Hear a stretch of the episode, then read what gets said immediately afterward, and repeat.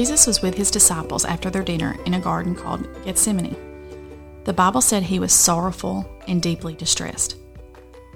Jesus knew what was ahead for him once he got arrested, and he knew it was going to be hard. He knew it was going to be painful. He fell to the ground in prayer and asked God to please take this pain away and change the plan. Remember yesterday we talked about Jesus being both God and human? Because he was God, he knew what had to be done for people to be saved from their sins. He was preparing for the biggest spiritual battle of all time. And because he was human, he knew it would cause him a great deal of physical pain to make that happen. He was hurting on so many levels. I want to press pause on our story right here for just a second and remind you that no matter what you're feeling or going through, you can be honest with God. Jesus was the perfect model for us to follow, and he prayed gut wrenching, honest prayers to the Father.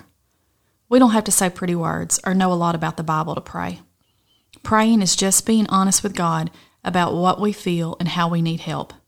It is absolutely okay to pray honest prayers just like Jesus did. It's okay to tell God that we don't like the situation we are in and ask Him to change it. We are His children and He is our Father. He wants to hear what is on our hearts. Okay, now back to the story. After Jesus finished praying, he ultimately said, I've been honest about what I want to happen, but God, you know best. It's not about what I want, it's about what you want. As Jesus was getting up to leave the garden with his disciples, men showed up with Judas to arrest Jesus. They asked, Which one of you is Jesus of Nazareth? Jesus answered, I am.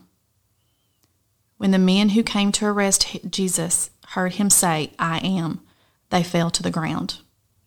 You see, his answer showed the power and the might and the majesty that Jesus had because he was the Son of God.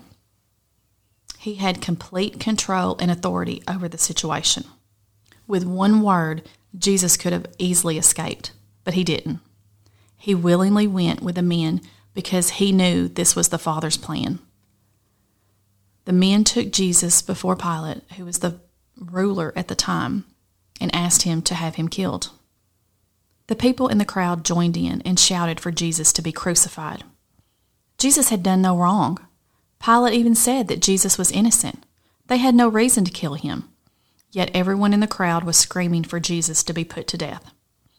While all of this is going on in our story, you may be wondering where are all of Jesus' friends?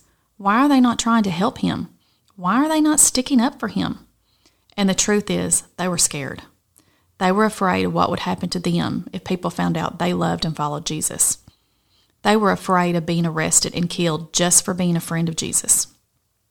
In fact, one of Jesus' closest friends, Peter, denied that he even knew Jesus three different times that night. Have you ever felt this way? Is it easier for you to trust Jesus when you're by yourself? Do you find it easier to talk about Jesus when you're around people you go to church with than you do the people you go to school with? When we follow Jesus, we have to be all in. We have to be faithful to Him in church and on the baseball field. We have to talk about Him at home and at our friend's house. We have to trust Jesus' plan when things are good in our lives and when things are not so good in our lives. Because you see, Jesus is our friend now. We are his disciples. We have to be bold in our love for him, not because he needs us, but because he wants us. Let's pray together. Jesus, we thank you for being the perfect example for us. We ask that you help us to be bold in our walk with you. Help us to be so full of your love that it spills out to others around us, no matter where we are or who we are with. Forgive us when we fail to speak up for you and help us to not be afraid of what others think. We want to be all in for you. In Jesus' name, amen. Grown ups, can you share about a time you found it hard to follow Jesus? What did you learn? Kids, when is it hardest for you to show your love for Jesus?